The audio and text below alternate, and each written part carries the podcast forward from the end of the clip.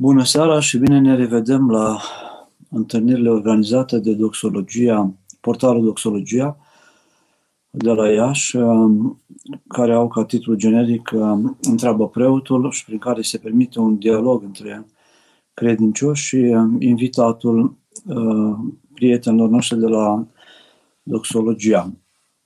Să începem cu, cu o rugăciune. În numele Tatălui și al Fiului și al Sfântului Duh. Amin. Împărate Ceresc Mângâietorului, Duhul adevărului, care pretutindene și pe toate le împlinești, Viesterul bunătăților și dătătorul de viață, vină și te sălășluiește într noi și ne curățește, vine de toată întâlnăciunea și mântuiește bunule sfântele noastre. Slavă Tatălui și Fiului Sfântului Duh și acum și pururea și în vecii vecilor. Amin. Doamne miriește, Doamne miriește, Doamne miriește. Pentru rugăciunile Sfinților Părinților noștri, ale Sfântului Cuvioase Paraschiva de la Iași, ale Sfântului Cuvios Paisie de la Neamț, pentru ale tuturor Sfinților, să ne miluiască, să ne mântuiască pe noi. Amin.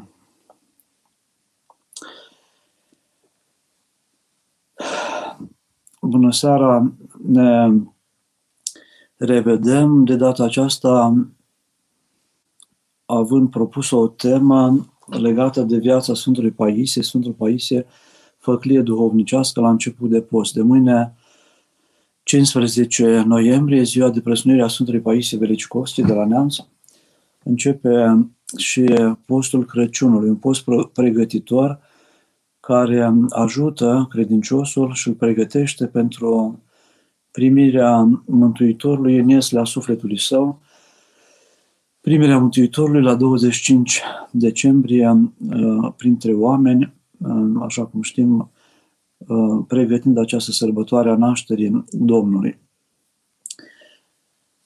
S-a vorbit foarte mult anul trecut despre trei Sfinții Sihari, Sfântul Simeon, nou teolog, Sfântul Grigorie Palama și um, Sfântul uh, Cuvios Paisie de la Neamț, Velecicovski și deja suntem destul de introduși în viața Sfinților și în viața Sfântului Paisie, dar uh, fiind prăznuit în prima zi a apostolului Crăciunului, s-a propus și ne-am gândit să, să ne aducem aminte de Sfântul Paisie, un sfânt care invita la toată fapta cea bună, prin viața lui, prin cuvântul său, prin, prin scrierile sale și între acestea ne invită și la apostii pentru a ne pregăti să ne întâlnim cu Dumnezeu câteva cuvinte despre viața Sfântului Paisie.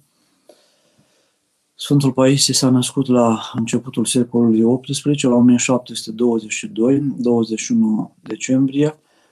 A, luat, a primit numele de la părinți Petru, amintind de uh, Sfântul Mitropolit Petru al Chievului, care era prăsnuit uh, în perioada aceea, la, în final de decembrie și uh, s-a născut într-o familie în care uh, tatăl său era preot, protopop, la catedrala din Poltava și această familie avea 12 băieți, 12 copii. El a fost al 11-a, le-a băiat între cei 12.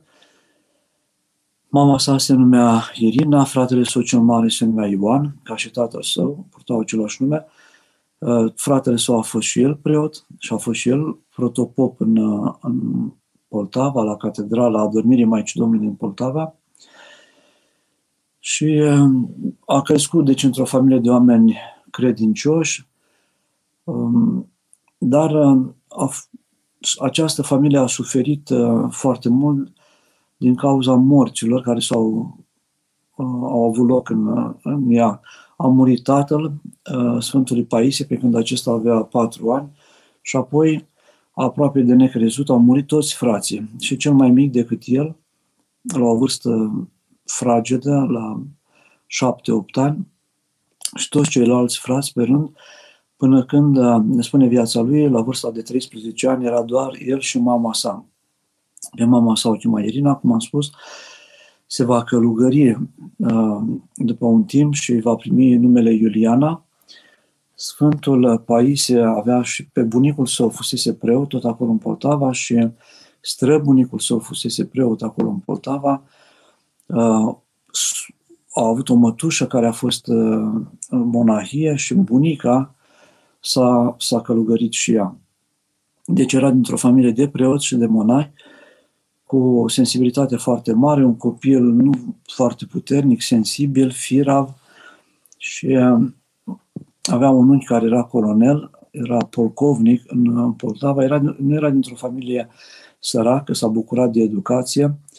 Uh, aflăm din viața lui că la vârsta de 10 ani citise deja și Noul Testament și Vechiul Testament, a învățat să citească la spre șapte ani și um, avea o căutare, a încerca să înțeleagă um, de ce, ce se întâmplă cu el pe pământul acesta și încă de, de foarte tânăr era foarte atent la ce se întâmplă și încerca să citească, să, să se dumirească. La 13 ani l-a dus mama sa la Mitropolitul Rafael la Kiev.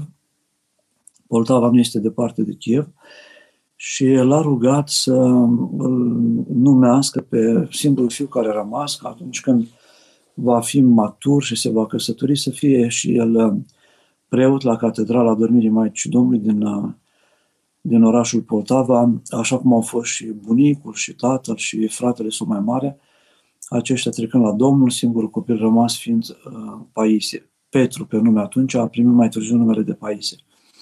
Și uh, a fost înscris la școala teologică, Academia Duhovnicească Petru Movila uh, de la Kiev. A stat aici doar patru ani de zile, până la 17 ani, timp în care uh, dorea să meargă la mănăstire și vedem că în anul 3 spre anul 4 s-au dus cu un coleg de-a lui de școală seminarist la mănăstirea Chitaev, o mănăstire care se află în marginea orașului Kiev de astăzi, atunci era undeva mai departe, este numit pustiul Kitaev acolo.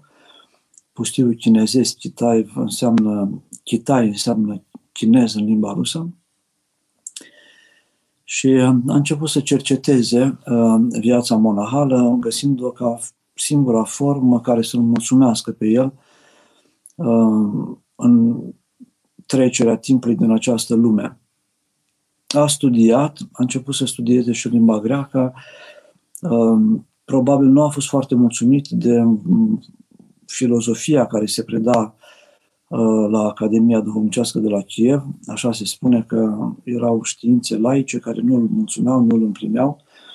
A început să afle de Sfinții Părinți, Efrem Sirul, Ioan Gură de Aur, Isaac Sirul, uh, își dorea să-i citească, nu-i găsea, nu erau traduși în limba slavonă, și uh, era nemulțumit. Era, nu, nu era mulțumit de ceea ce, ce trăia ca seminarist și își dorea ceva mai mult. Spre supărarea mamei care nu, nu, nu, nu voia să-l piardă, nu voia să plece la, la mănăstire. În timpul acesta, cât a fost la seminar la, la Kiev, uh, catedrala de la Lavra Pecesc a fost vizitată de Mitropolitul Antonie al Moldovei.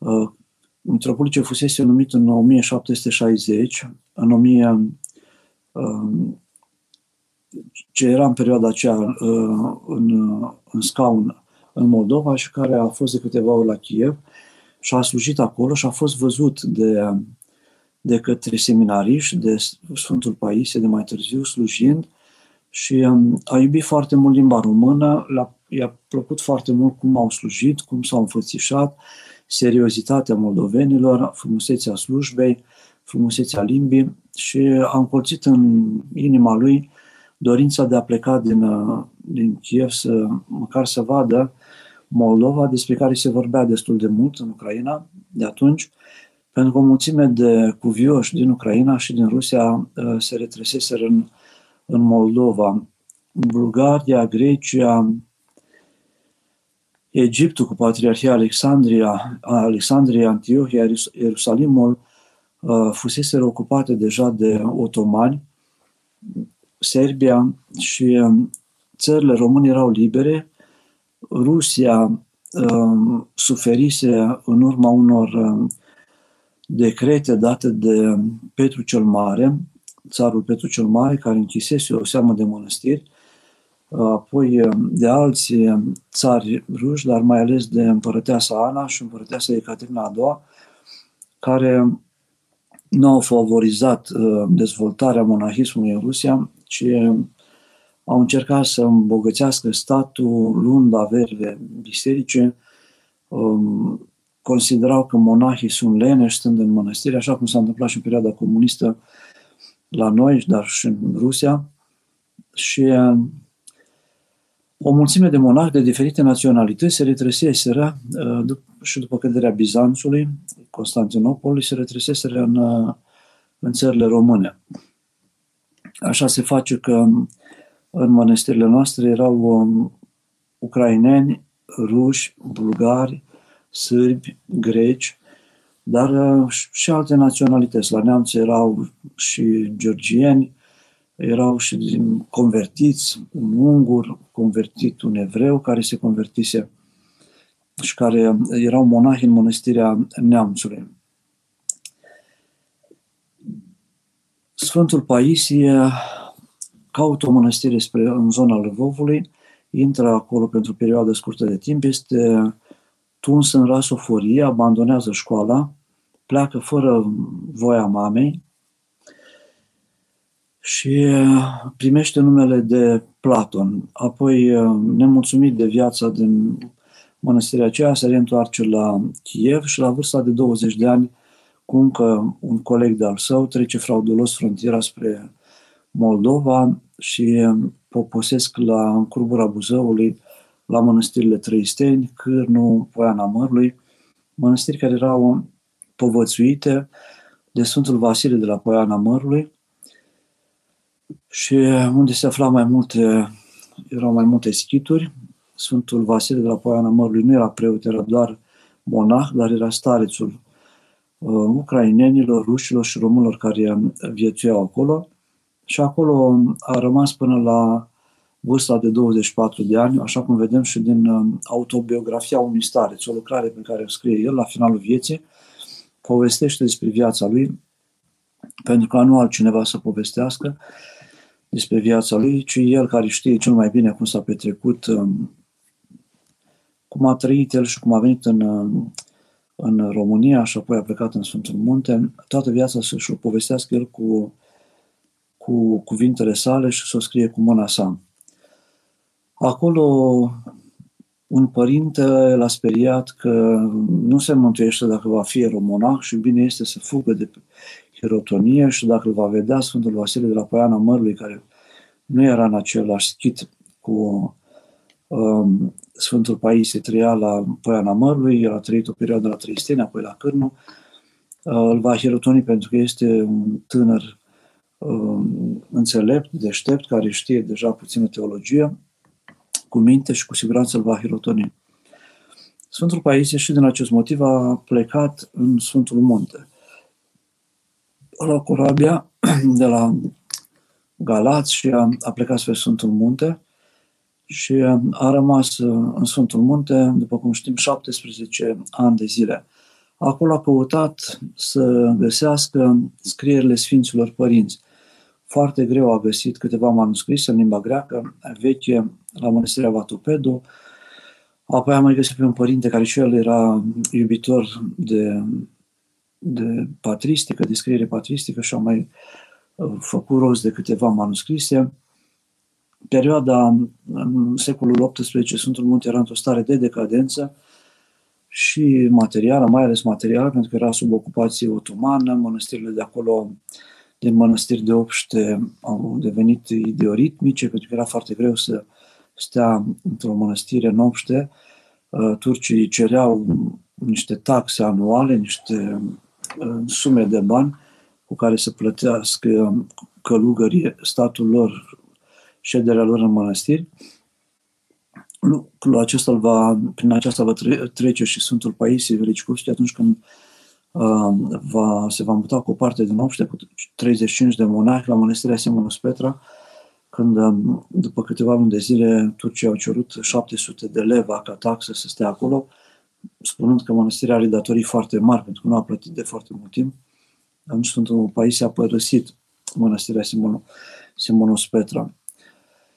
Și uh, la Sfântul Munte, la vârsta de 28 de ani, după ce patru ani de zile a trăit um, aproape de Mănăstirea Pantocrator, la Ochilie Sfinții Constantin și um, um, Elena, nu s-a mai spovedit o perioadă de timp, cum spuneam, dezamăgit fiind, căuta cărțile Sfinților, se ruga și nici nu s-a călugărit. Uh, venind în Sfântul Munte, Sfântul Vasile de la Poiana Mărului l-a întâlnit și uh, l-a mustrat, a stat cu el și l-a întrebat ce face, de ce nu se călugărește, ce are de gând, de ce nu s-a spovedit.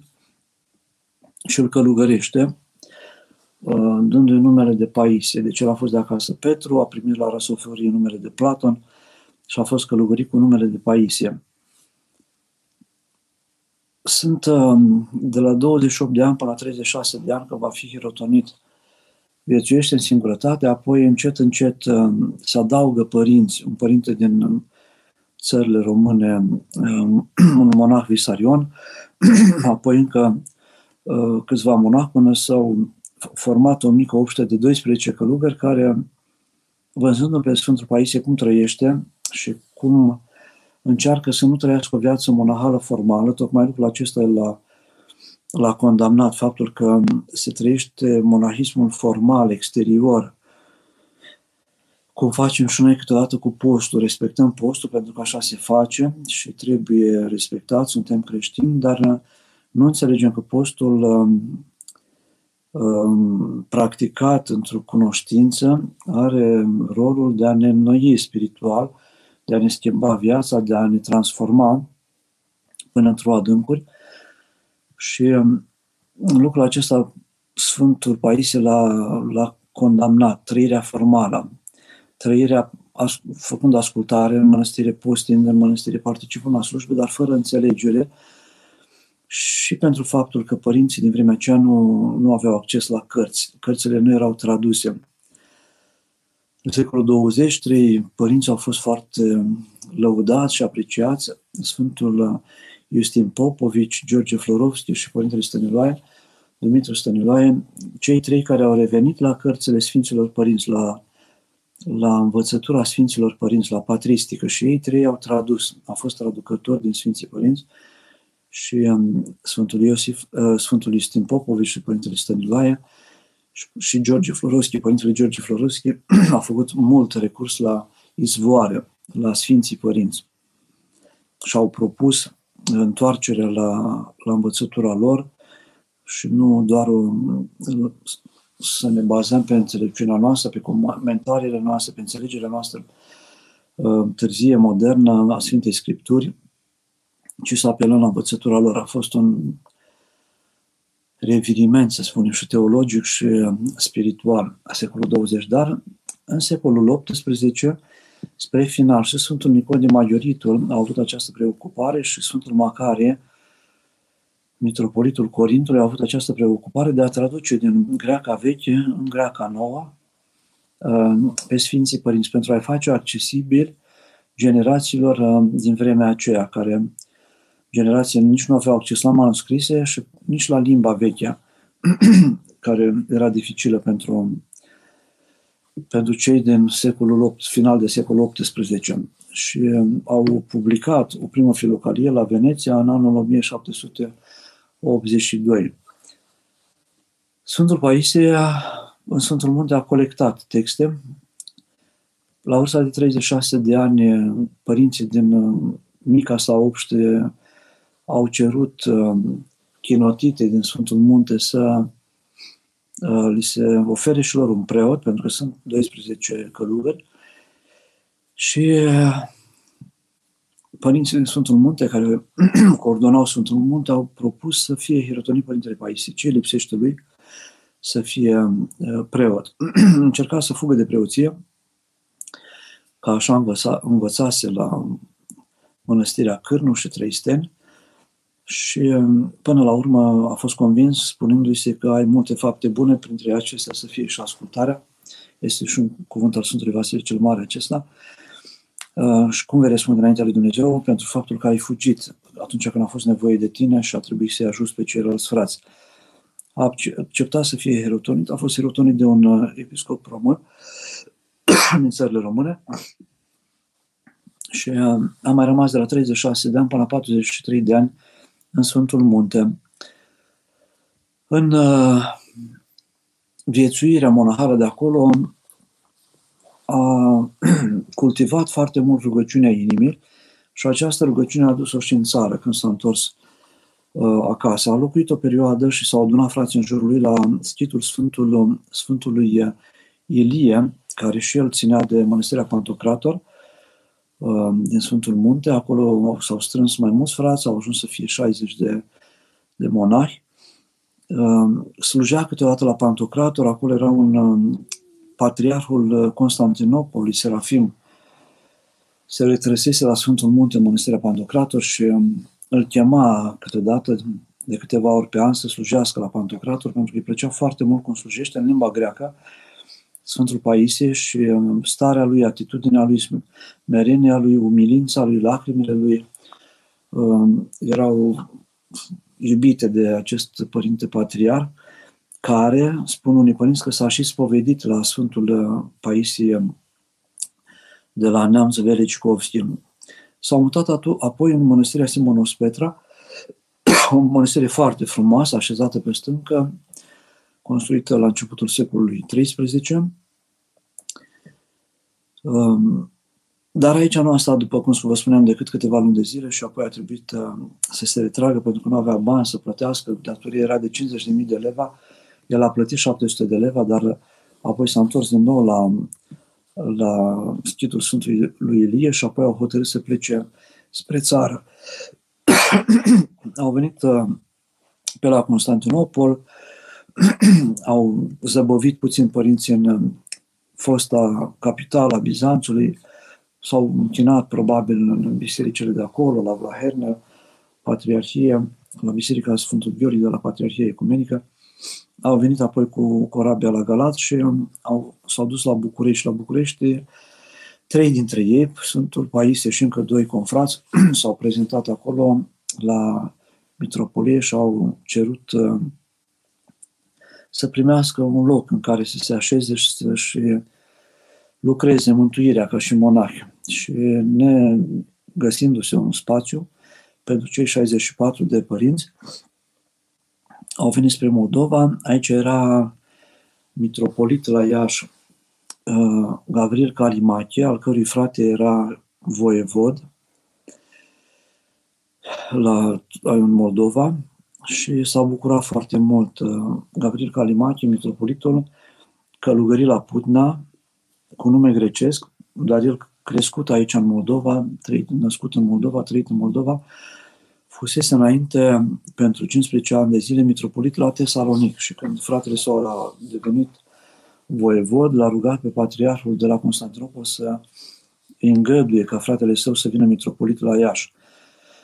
Așa se face că după retragerea Sfântului Iacob Putneanu la Putna în 1760, retragere și în urma unui conflict cu voievodul anterior care pusese acea taxa văcăritului peste oamenii, peste țăranii care trebuiau să plătească pentru fiecare vacă o taxă. Uh, el a criticat lucrul acesta, aș blestema pe cei care nu înțelegeau să-i lase pe țăran să-și crească uh, animalele fără taxe. A scăzut și populația, pentru că familiile nu mai creșteau copii neavând cu ce să-i hrănească. S-a retras la Putna, unde mai trăiește încă 18 ani de zile, Sfântul Iacob Putneanu, dar uh, aici vine, cum spunea mitropolit Gavril Calimache, care rămâne 26 de ani. El este cel care a construit catedrala veche de la noi din curtea mitropoliei și care l-a iubit foarte mult pe Sfântul Paisie și care l-a primit cu brațele deschise atunci când a poposit în 1763 la la Iași. Iar rânduit o mănăstire, mănăstirea Dragomirna, o mănăstire foarte frumoasă, construită de uh, Anastasie Crimca, uh, mitropolitul de la Suceava. Și aici Sfântul Paisie va face din nou chelii, va restaura, ca și în Sfântul Munte, mai multe locuri, având acum după el frații, omul acesta, Sfântul Paisie, o fire, cum spuneam, șubre de bolnăvicioasă, firavă, nu foarte înalt, micuț de statură, a trebuit să devină și gospodar și de la 1763 va rămâne în, în, lângă Suceava, în Mănăstirea Dragomirna, până la 1775. Va fi acel război ruso-turc și uh, austriecii care au mediatizat pacea între ruși și turci vor primi Bucovina de Nord, așa numite țara de sus a Moldovei, a fost uh, decupată și granița a fost pe apa Sucevei, Mănăstirea Dragomirna a rămas în Imperiul Austro-Ungar. Atunci uh, Sfântul Paisie, care asistase în copilărie undeva lângă Lvov,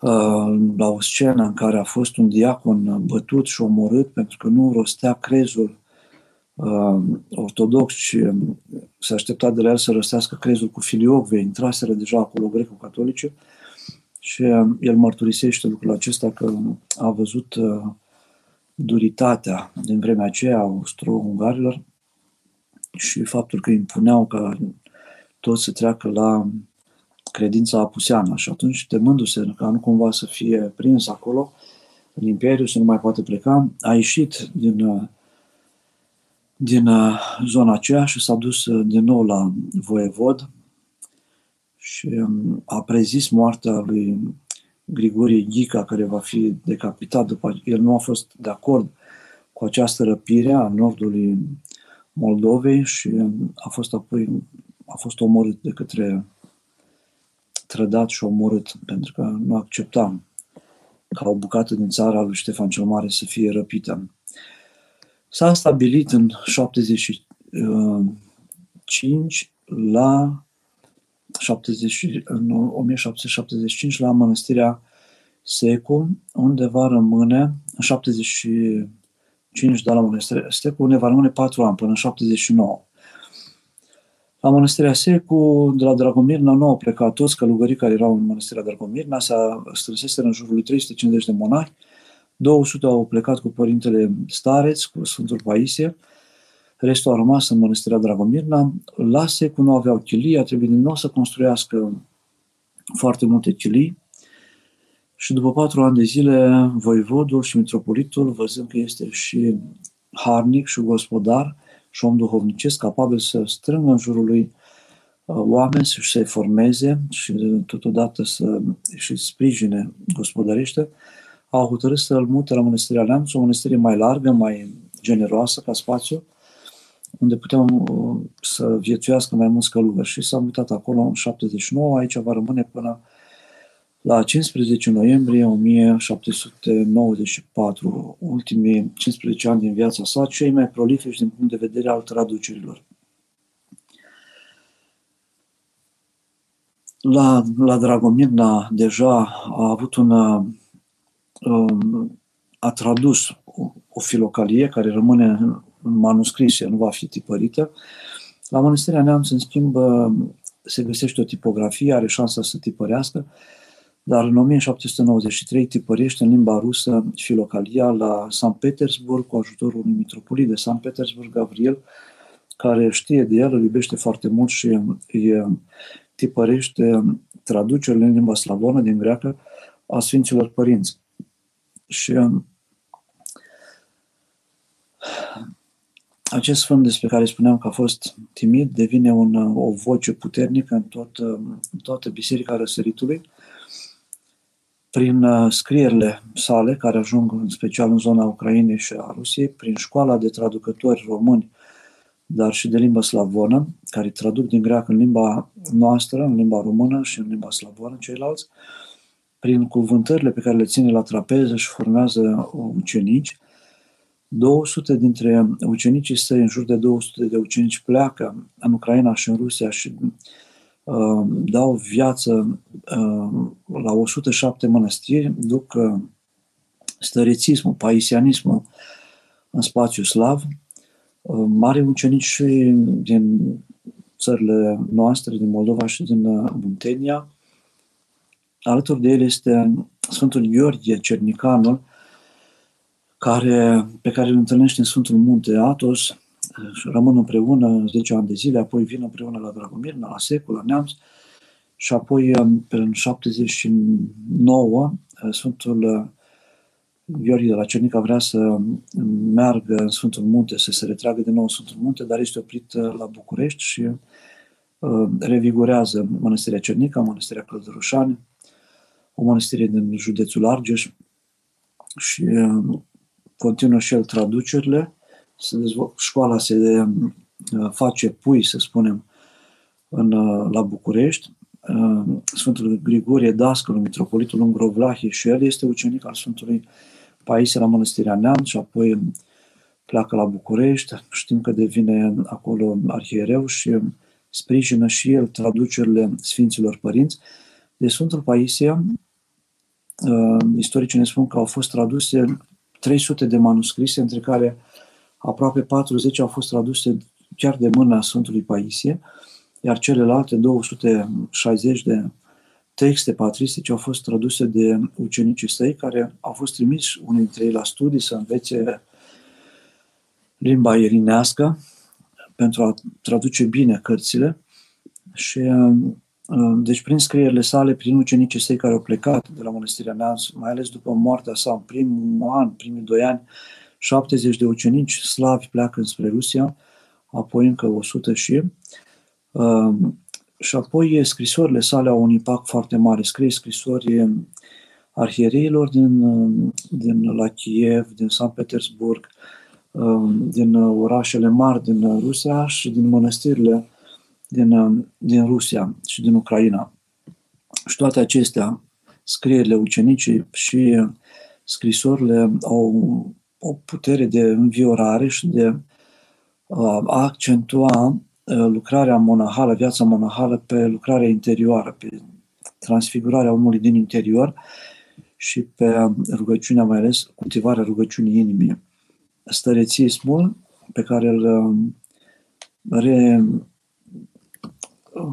animă, să spunem, Sfântul Paisie în Moldova, îl reactivează, pentru că avem stăreții și în Egipt, în primele secole, secolul IV, secolul V, acest uh, concept de stărițism, uh, presupunea rugăciunea inimii, făcută și uh, pururelnic, cum spune Sfântul Paisie, rugăciunea de toată vremea, spusă în obște, cum rugăciunea pe care o spune omul în care trăiește isihast, undeva retras și nu are obligații și toată vremea și o petrece în rugăciune, Sfântul Paisie o propune să fie zisă în obște, apoi frații și monahii să se mărturisească în fiecare zi, să-și mărturisească gândurile. Câteodată găsim că își mărturiseau gândurile și de două ori pe zi, ca nu cumva să prindă rădăcină vreun rău, vreo patimă, să intre diavolul stând de vorbă cu mintea omului în sufletul omului, să-și mărturisească toate gândurile pentru a se elibera de lucrarea ce are, și tăierea voii, ascultarea necondiționată. Ascultarea necondiționată, rugăciunea inimii nopște și um, studiul Sfinților Părinți. Era foarte... Um, erau um, sfătuiți părinții din Mănăstirea Neamț să citească Sfinții Părinți, dar aveau și întâlniri duhovnicești. La Dragomina s-a întâmplat acest lucru și la Mănăstirea Secu. La Mănăstirea Neam se întâlneau la Dragomina, spre exemplu, luni, miercuri și vineri, Sfântul Paisie vorbea cu ucenicii, cu monahii de limbă română și marța și joia cu cei de limbă slavă. la fel și la, și la Mănăstirea Secu și la Mănăstirea Neamț. Îi sfătuia cu timp și fără timp și îi forma pe, pe ucenicii săi. Și foarte mulți dintre ei au deprins rugăciunea inimii și au deprins și slujba adusă, tipicul de slujbă de la Sfântul Munte Atos, în Mănăstirea Neam, s-a dus apoi mai departe în mănăstirile rusești, din Ucraina și a ajuns până la până în secolul 20 la Mănăstirea Platina, Sfântul Serafim, Serafim Roz, încă nu este canonizat, îl iubea foarte mult pe Sfântul Paisie și prefera tipicul lui. Și vorbea despre el și se încălzea, spune el, când se citeau texte ale Sfântului Paisie, din traducerile lui, Sfântul uh, Serafim Roz se bucura foarte mult, îl aprecia foarte mult pe Sfântul Paisie cum spuneam și la început, a fost un om care nu, nu, nu accepta falsul, nu accepta jumătățile de măsură. Și am văzut perioada din Sfântul Munte în care, pentru că nu a găsit un duhovnic foarte potrivit, nu s-a mai nu s-a spovedit în așteptarea și a preferat să citească Sfinții Părinți și el îndeamnă în scrierile sale să nu spunem că nu am găsit povățuitor. Atunci când nu găsim povățuitor, să ne sfătuim cu Sfinții Părinți, să avem scrierile lor, să cerem sfatul lor, să stăm de vorbă, cum spunea cineva, cu cei care nu mai sunt, prin uh, lecturarea textelor lor și să, să învățăm uh, viața duhovnicească. Găsim o scriere la 1797, după trei ani de zile de la trecerea la cele veșnice a Sfântului Paisie, un sfânt foarte iubit, inclusiv de um, turci musulmani care l-au întâlnit, a fost apreciat și era admirat de călătorii, de negustorii care au trecut pe în România, de părinții care l-au întâlnit, de mitropoliții care l-au, uh, l-au cunoscut și care au venit aici la noi. A fost um, ridicat la rangul de arhimandrit de un mitropolit venit din Rusia cu kneazul Potemkin și au stat câteva zile de vorbă cu el la mănăstirea Neamț pentru a-l întâlni, pentru că părinții din Rusia știau de el, se vorbea despre el. Și găsim, uh, vorbind și despre Sfântul Paisie, am spus și altă dată, în Frații Karamazov, Dostoevski are câteva pagini despre ce înseamnă stărețism. El se întâlnea cu Sfântul Ambrozie de la Optina și de la Sfântul Ambrozie și de la Părinții Optineni știa că rânduiala de la Optina este luată de la Neamț, de la Sfântul Paisie de la Neamț, dar această rânduială care a intrat în Optina prin câțiva ucenici, un monah Teodor care fusese ucenic la Neamț și care a plecat în Rusia și care l-a povățuit pe Sfântul Leonid de la Optina, prin Sfântul Leonid mai întâi și apoi prin Sfântul Macare și ceilalți sfinți, sunt canonizați 15 sfinți la Optina care au îmbrățișat rânduiala Sfântului Paisie de la Neamț, dar nu numai Optina, ci uh, și prin Optina, dar și direct prin ucenicii Sfântului Paisie, avem în 25 de eparhii din Rusia 107 mănăstiri care țineau rânduiala Sfântului Paisie la mijlocul secolului XIX, 1830, 40, 50. Mănăstirea cea mai cunoscută fiind mănăstirea Optina și uh, Dostoevski povestește în frații Karamazov ce este un stareț, cel care îmbrățișează pe ucenicii săi în iubirea sa, lăsându-le totală libertate de a se schimba, inspirându-i, ajutându-i cu rugăciunea, povățuindu-i, sfătuindu-i, iubindu-i foarte mult, dar lăsându-i să crească în deplină libertate, ajutați de ei. La Optina era, aceeași, era același stărețism, ca și la neamț, se, se mărturiseau în fiecare seară, câteva minute, frații din uh, mănăstire și um, Sfântul Paisie îndeamnă la împărtășanie mai de asta, cei care sunt timonahi în fiecare săptămână, uh, dă o rânduială și de împărtășire și a fraților, dar uh, de mărturisire mai ales a gândurilor, rugăciunea inimii, citirea Sfinților Părinți. Nu se poate să progresezi și să te despătimești dacă nu, nu ai cunoașterea învățăturii Sfinților Părinți. Și în timpul vieții are câteva scrisori și către Sfântul Onufrie de la Vorona, care avea o problemă cu cineva care nu era adeptul rugăciunii inimii și cu un părinte în Sfântul Munte care îl, îl mustră pe Sfântul Paisie că înlocuiește anumite slujbe cu rugăciunea aceasta a inimii și Sfântul Paisie are texte despre rugăciunea inimii, apărând-o, aducându-l în ajutor pe Sfântul Grigorie. uh, Palama, arătând că rugăciunea nu se face rugăciunea inimii doar când ești desăvârșit, cum spunea unii. Și asta sunt oameni care spun rugăciunea aceasta, Doamne Iisuse Hristoase, Fiul lui Dumnezeu, o zic doar cei desăvârșiți. Nu ai voie să o zici dacă nu ești desăvârșit. Sfântul Paisie tocmai lucrul acesta îl arată. Nu ai cum să ajungi desăvârșit dacă nu practici rugăciunea inimii.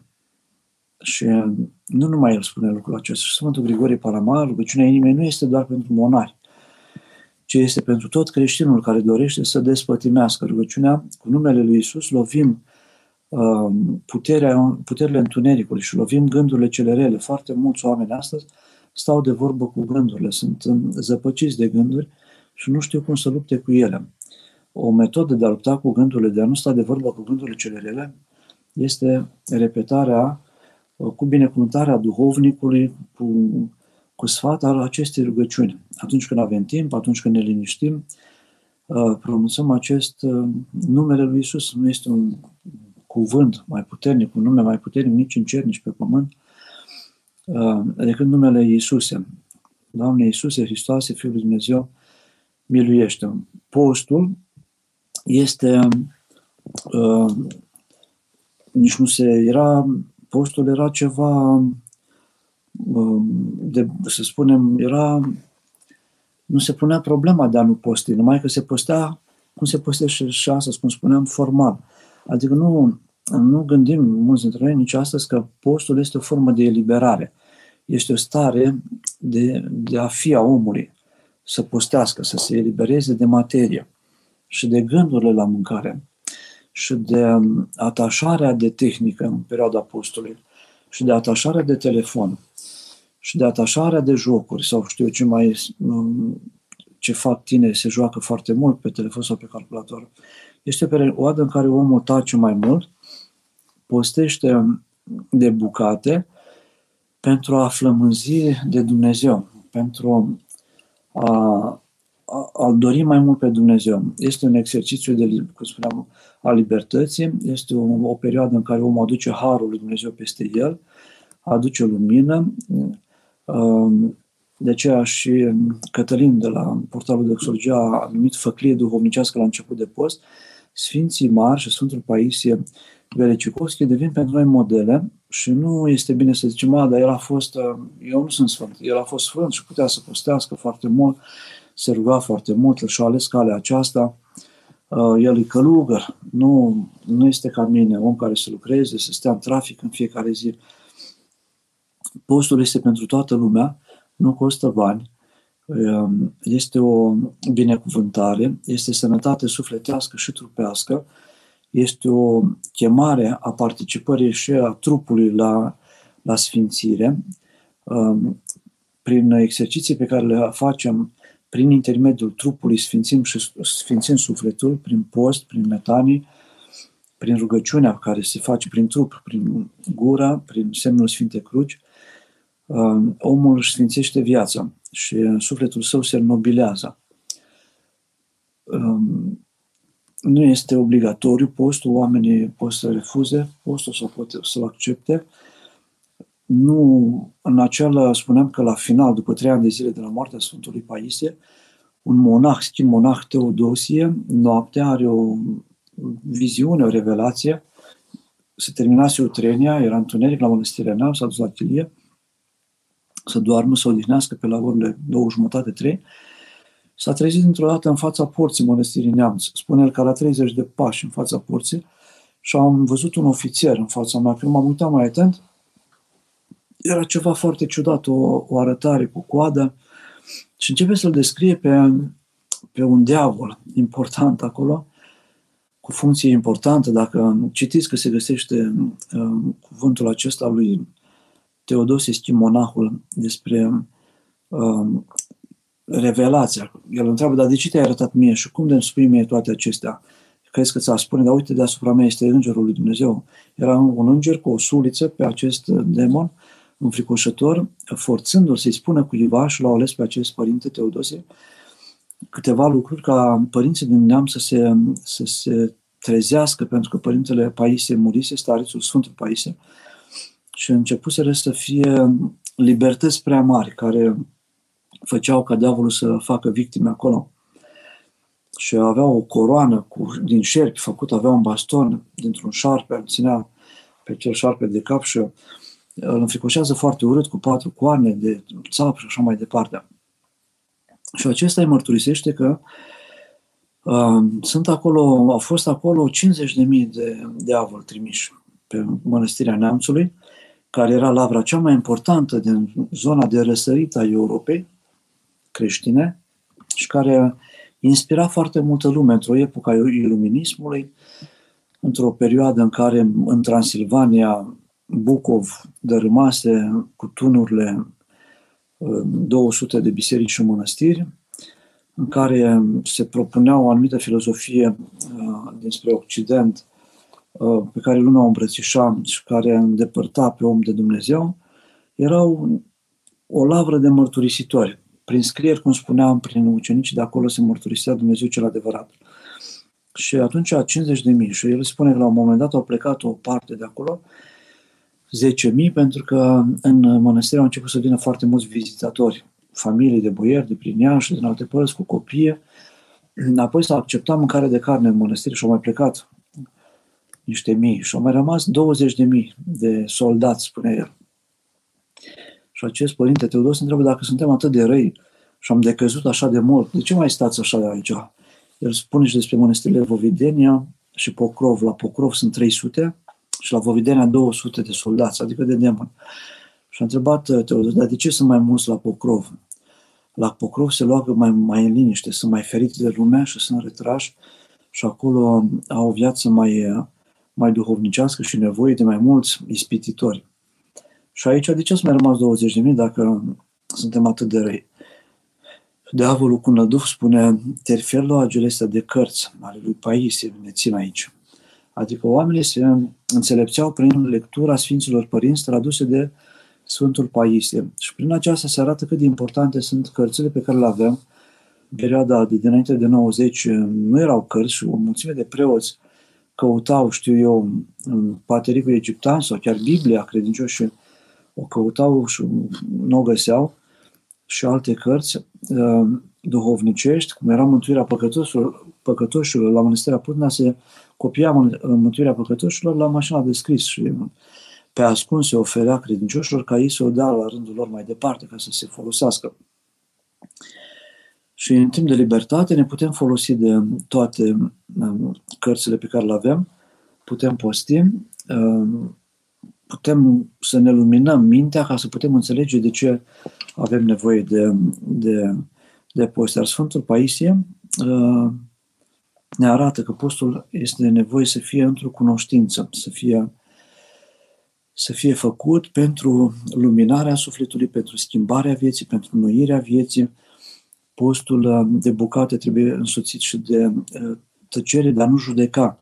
El în perioada copilăriei a citit undeva că oamenii care îi vorbesc de rău pe alții nu se mântuiesc. A avut un coleg la seminar care îi spunea dacă o să mergem la mănăstire, să mergem la o mănăstire săracă, pentru că dacă mergem la mănăstiri bogate, nu ne mântuim, nu la mănăstiri sărace, unde se postește mai mult și este viața mai aspră. Avea câteva gânduri din copilărie și din seminar pe care le-a păstrat toată viața. Și unul dintre ele era să nu judecăm pe nimeni și spune, o face mărturisirea aceasta, toată viața mea m-am păzit să nu judec pe cineva. Părintele Arsenie Papacioc spune de mai multe ori, în mai multe cărți, dar și în înregistrări, uh, eu cred că iadul este plin de oameni, cei mai mulți oameni sunt cei care au judecat pe ceilalți, care cu cuvântul i-au jignit, le-au făcut rău celorlalți.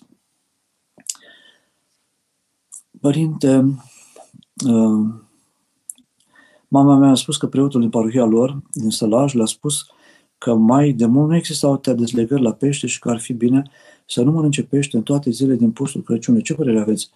Da, sunt dezlegări, dar nu ne obligă nimeni. Uh, era o credincioasă în vârstă dintr-un sat și a văzut în calendar de multe ori pește. Pentru că dacă ne uităm după toate, din 40 de zile ale Crăciunului pot să fie 15 zile chiar de dezlegare. Să spunem, că ne sunt mai multe.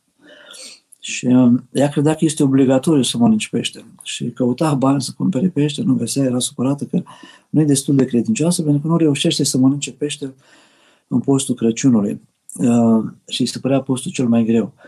Nu suntem obligați să mâncăm pește. Sunt dezlegări și sunt um, și argumente pentru dezlegările acestea, dar nu, nu, avem, nu suntem obligați să, să mâncăm, dar pentru că sunt foarte mulți sfinți, este un post al bucuriei, Um, și așa este adevărat, când eram mic, era dezlegare la pește, la țară, doar um, la 21 noiembrie, în ziua Vovidenie, prăznuirea intrării Maicii Domnului în biserică și la Sfântul Nicolae.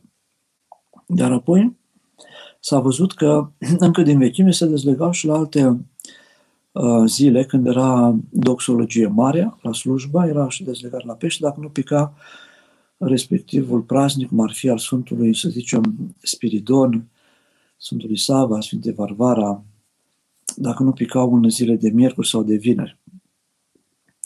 Sfântului Andrei, uh, apostolul 30 noiembrie și uh, nu suntem, uh, este un post al bucuriei. Este un post în care îl avem la mijlocul postului pe Sfântul Nicolae, un chip luminos, chip al blândeților, un om darnic, un sfânt darnic, iubit foarte mult de copii și nu numai, protector al fecioarelor și al familiei. Uh, avem uh, foarte mulți sfinți și în, uh, sfinți și în, în luna decembrie mai ales. Și um, sunt prilejuri de bucurie și biserica a îngăduit. Dacă cineva are hramul respectiv, Sfântul Daniel Sihastru sau știu eu, Sfântul Spiridon, um, să dezlege la, să dezlege la pește. Vă rog, spuneți în ce carte ați citit în post și v-a marcat, v-a schimbat viața? Ce carte ne recomandați să citim în zilele, în uh, zilele postului? Eu recomand credincioșilor să citească cărțile Sfântului Paisie Aghioritu. Sunt mai multe cărți, cred că sunt vreo șapte-opt cărți.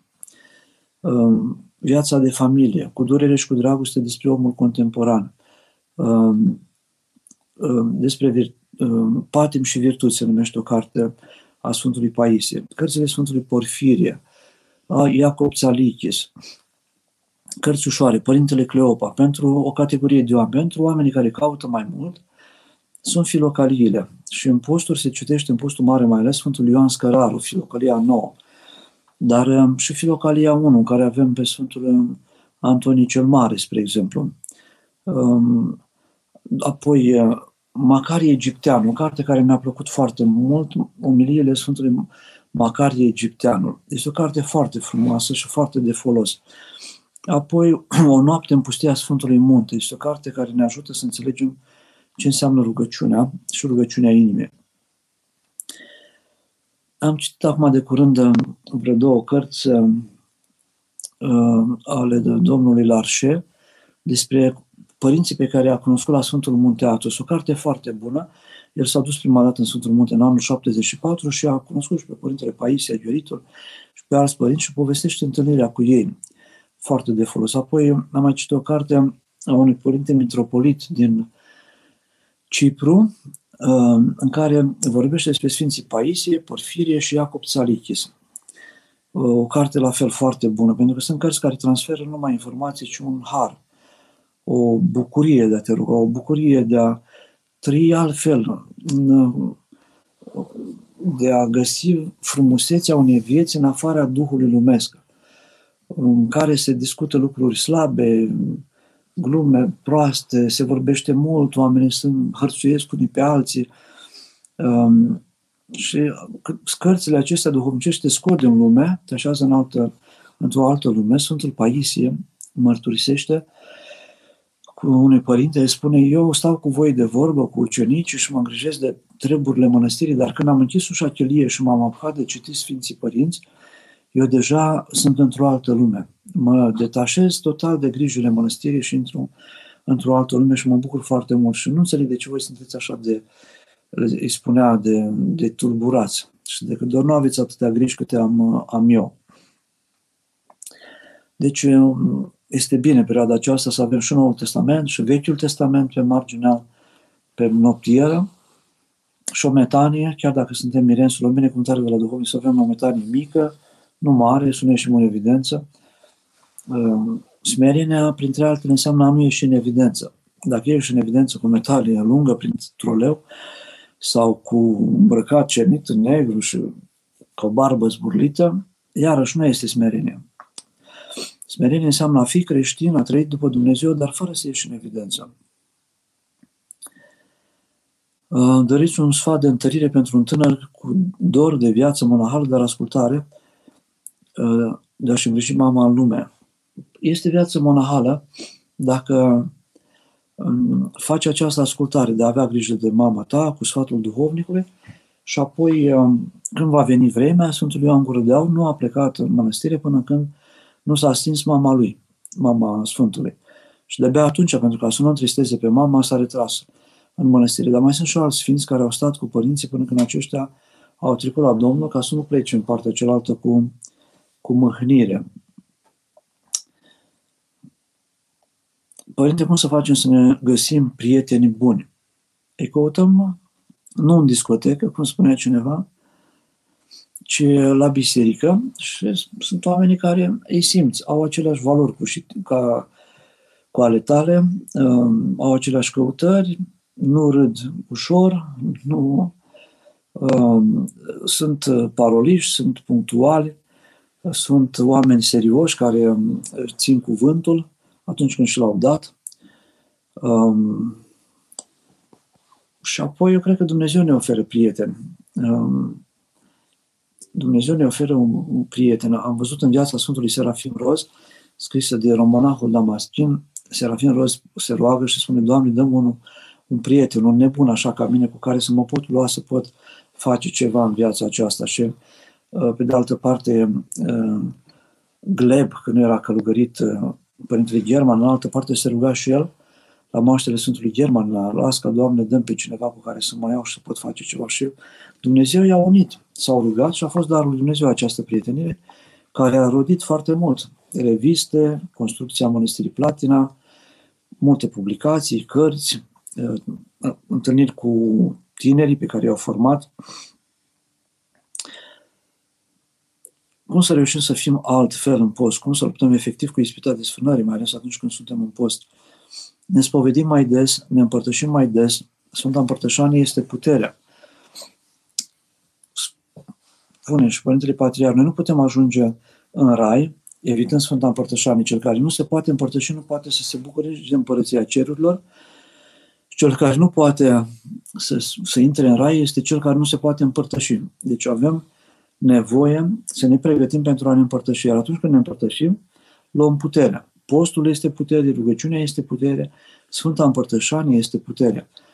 Și omul care ajunge la o stare duhovnicească frumoasă, bucurie interioară, pentru omul acela tentațiile lumești nu mai sunt atât de mari, nu mai sunt așa de ispititoare, ehm, le analizează de la distanță, le vede, le înțelege că sunt atacuri diavolești sau că este omul vechi care aduce amintiri și gânduri uh, de desfrânare sau de păcat și uh, când s-a întărit duhovnicește, el se um, are o rezistență mult mai ușoară împotriva păcatului. Dar această rezistență se cultivă, se construiește. Și avem nevoie, cum a spus um, Dan, uh, avem nevoie de oameni buni în jurul nostru. De fapt, prezența oamenilor buni cu care noi uh, ne cultivăm virtuțile, rugăciunea, învățăm să postim, ne informăm unii pe alții, uh, această comuniune de oameni este o pregustare a raiului. Cu ei împreună vom merge în rai.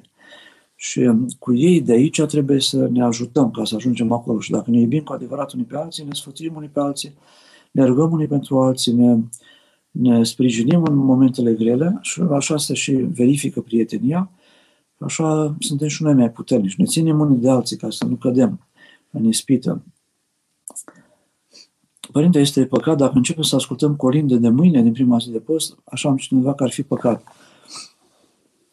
Părintele uh, arhiepiscop uh, Pimen nu accepta să se colinde așa repede. El era de părere că se, uh, colinda aia se face doar în ajunul Crăciunului. Atunci se vestește. În restul timpului ne ocupăm de post, de rugăciune, de metanie, de spovedanie, de lectură. Lucrăm cu noi și la final ne bucurăm și vestim colinda. Nu este păcat să ascultăm colinda, se vestește nașterea Mântuitorului pe care îl așteptăm. Este opinia mea. Nu este păcat să ascultăm colinde, colindele ne bucură, ne arată unde, spre ce mergem și ne dăjduim să ne pregătim. Prima sărbătoare mare din post este intrarea Maicii Domnului în, uh, în biserică și Maica Domnului se pregătește și ea pentru a-L primi pe Mântuitorul. După modelul pregătirii Maicii Domnului și noi încercăm să intrăm în, uh, în stare duhovnicească pentru a-L primi pe Mântuitorul. Mântuitorul se naște pe pământ și oamenii sunt neatenți. Postim formal, ne rugăm. De fapt, noi nu suntem cu Dumnezeu. Astăzi am vorbit cu cineva asta de vorbă și îmi spunea că și e foarte trist oameni din jurul nostru care par să fie credincioși, spuneam, am trăit pe lângă niște oameni care azi și-au dat arma pe față, Uh, i-am auzit vorbind, neștiind că noi suntem în apropiere și uh, am auzit cum uh, modul cum gândeau și modul cum s-au comportat este total contradictoriu cu ceea ce încercau să pară. Dar trec ani, stăm unii cu alții, între oameni amestecați și nu realizăm că poate și noi nu, nu suntem de adevăratele creștini, nu suntem chiar pentru Dumnezeu, nu am înțeles încă care e scopul bisericii, care e scopul vieții creștinului, care e scopul postului, trăim superficial, mediocru. Sfântul Paisie nu putea să accepte să trăiască mediocru. Se pregătea în fiecare zi pentru marea trecere, pentru uh, judecată. Și dacă citim această uh, relatare a lui Teodosie, schimonahul de la neamț, ne cam înfricoșăm. Diavolul spune acolo că pe mulți am păcălit. Unora le-am dat, unor părinți să-și construiască multe chilii și să facă multe construcții în mănăstire ca să-i putem uh, îndepărta de Dumnezeu. Pe Paisie îl urmărim încă de când era la Sfântul Munte, spuneau demonii. Deci vă dați seama, ei sunt neodihniți, ne- neobosiți, adică nu au nicio nu au treabă, altă treabă, decât să ispitească pe om.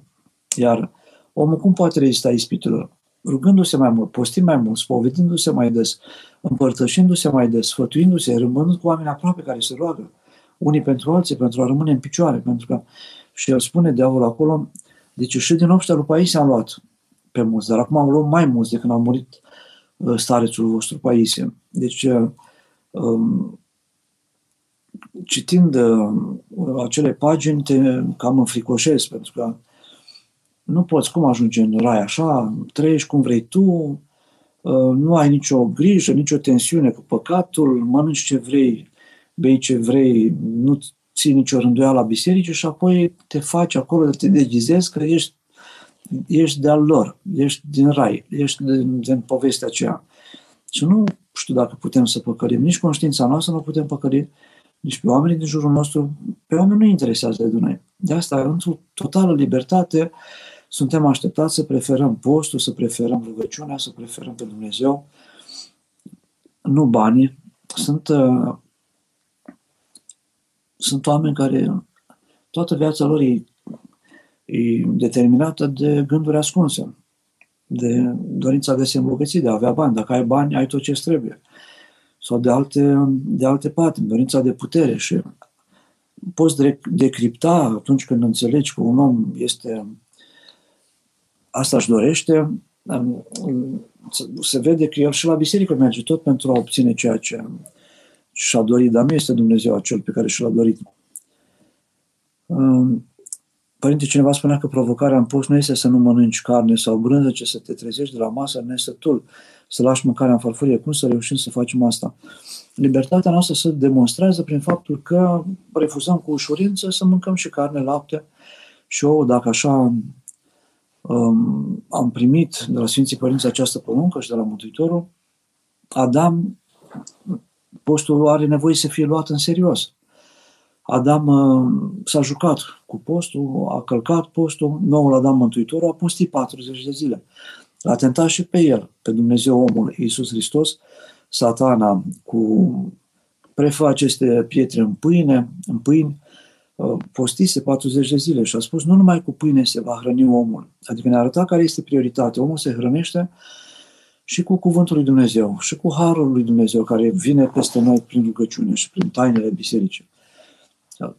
Atunci, dacă relativizăm lucrul acesta, nu o să avem acces la înțelege uh, care este lucrarea bisericii. Este biserica, prin toate ale ei rânduite de 2000 de ani, uh, urmărește sfințirea omului, transfigurarea omului, înnobilarea omului, despătimirea omului, Sfinții Părinți ne, ne învață despre lucrul acesta. Omul are nevoie să se asemene, să ajungă să se asemene cu domândească chipul și asemănarea lui Dumnezeu. să se asemene cu îngerii, dacă poate, să nu fie un om trupesc, să se lepede de trup. Dacă scoți, dacă soții nu se pot înfrâna de la apropierea trupească, în poți ce să facă? Pot suplini această lipsă a înfrânării cu milostenia sau cu altceva? Da, dar lucrul acesta se rezolvă în uh, dialog cu duhovnicul, pentru că sunt soți căsătoriți un an, doi ani, trei ani, tineri, sunt soți mai în vârstă, Poate fi patima desfrânării și în familie, trebuie educat și trupul. Postul este o educație. Un timp al educației mai pregnante, pentru că noi în toată perioada anului, în tot timpul anului, avem nevoie să fim cumpătați, nu numai în post. Da, îți va spune duhovnicul cum se compensează lucrurile acestea, pentru că au fost oameni care au fost foarte aspri în post și s-au îndepărtat, sau au ajuns poate și în pragul divorțului, pentru că cineva nu a acceptat că este păcat să stea împreună sau știu Da, viața Sfântului Paisie este un inspiratoare. Pelerinul rus este, rus este o carte care ne inspiră. Viețile Sfinților sunt cărți care ne inspiră. Viața Sfântului Daniel Sihastru ne inspiră. A fost un simplu monah, nu a fost preot și a, a dobândit viață duhovnicească. Um, sunt um, o mulțime de sfinți în postul acesta care ne arată că au reușit și ei în vremuri foarte grele. Sfântul Paisie a reușit în vremuri foarte grele, cum spuneam, Sfântul Munte era într-o decadență și materială și spirituală. Um, au fost vremuri, era sărăcie, au fost războaie, um, a prins războiul acesta rusoturc la Mănăstirea Dragomina, a primit sute de oameni. I-a cazat o, iar, o iarnă întreagă, le-a dat să mănânce, a golit jumătate de mănăstire ca să poată primi femeile, copiii. Nu a trăit uh, într-un dolce farnient, într-o stare de bine și uh, nu, Sfințirea, eu nu cred că am văzut viața Sfântului Nectare acum de curând, Sfântul Nectarie, dacă ar fi avut o viață foarte bună, era, ar fi rămas un necunoscut. Dacă n-ar fi fost calumniat, dacă n-ar fi fost uh, hulit, dacă n-ar fi fost jignit, acuzat pe nedrept, și ceilalți sfinți, Iosif Isihastu, Paisia Gheoritu, dacă n-ar fi fost uh, săcăiți de ceilalți, de diavolul care i-a săcăit prin oameni, nu s-ar fi sfințit. Sfinții mucenici, de asemenea, n-ar fi rămas în istorie dacă ar fi zis Sfântul Gheorghe sau Sfântul Dimitrie, gata, gata, nu mai sunt uh, ce vreți voi, mă închin uh, idolilor mincinoși. Deci viața presupune un efort, viața duhovnicească, o lucrare și apoi ne aduce și bucurii. Cu cât omul lucrează mai mult, mântuirea sa, cu atâta primește și bucurie duhovnicească. Primim bucurie duhovnicească, se încurajează că se poate, se sfătuiește și cu cei din jurul lui. Este foarte important să avem oameni în jur care au aceleași preocupări cu noi. Și de studiu și de practică ascetică, așa încât, na, ne dorim să avem cu toții un post al Crăciunului binecuvântat, bucuros, cu suflet de copil, cu fermitate de bărbat, cu o înțelepciune, cu cumpătare, să adăugăm ceva, mai, ceva în plus față de celelalte posturi, să ne rugăm puțin mai mult, să citim puțin mai mult, ca să, la finalul postului, să spunem că am am mai crescut puțin. Puțin acolo ne-am mai... Am înțeles ceva mai mult. Am citit o leacă Noul Testament mai mult. Am citit și ceva și din Vechiul Testament. Am mai citit o carte. Să nu vă fie frică să vorbiți despre cărțile duhovnicești pe care le citiți. Provocați dialoguri duhovnicești. Schimbați Duhul Lumii în convorbirile pe care le aveți cu convorbiri de suflet. Iertare pentru seara aceasta. Um, și pentru faptul că poate nu am fost așa cum ar fi trebuit în această întâlnire. Ne rugăm unii pentru alții, rămânem împreună și să ajute Dumnezeu să ne vedem în rai, cum spunea cineva. Să ne vedem și în lumea aceasta și să ne pregătim pentru a fi împreună în rai, că acolo este stația de sosire a noastră și acolo este împlinirea tuturor eforturilor din lumea aceasta trecătoare și din viața aceasta. Dumnezeul nostru slavă, totdeauna acum și pururea și în vecii vecilor. Amin. Cuvine cu adevărat să te fericim pe tine, născătoare de Dumnezeu cea pururea, fericită și prea nevinovată și Maica Dumnezeului nostru, ceea ce ești mai cinstă decât heruvimii și mai multe fără de asemănare decât serafimii, care fără stricăciune pe Dumnezeu, cuvântul a născut pe tine, cea cu adevărat născătoare de Dumnezeu te mărim. Slavă Tatălui și Fiului Sfântului Duh și acum și pururea și în vecii vecilor. Amin. Doamne miliește, Doamne miliește, Doamne miliește pentru rugăciunile Sfinților Părinților noștri, ale Sfântului Cuvioase Parastiva de la Iași, ale Sfântului Cuvios Paisie de la Neamț. Doamne Iisuse Hristos, Dumnezeul nostru, miluiește-ne și ne mântuiește pre noi. Amin.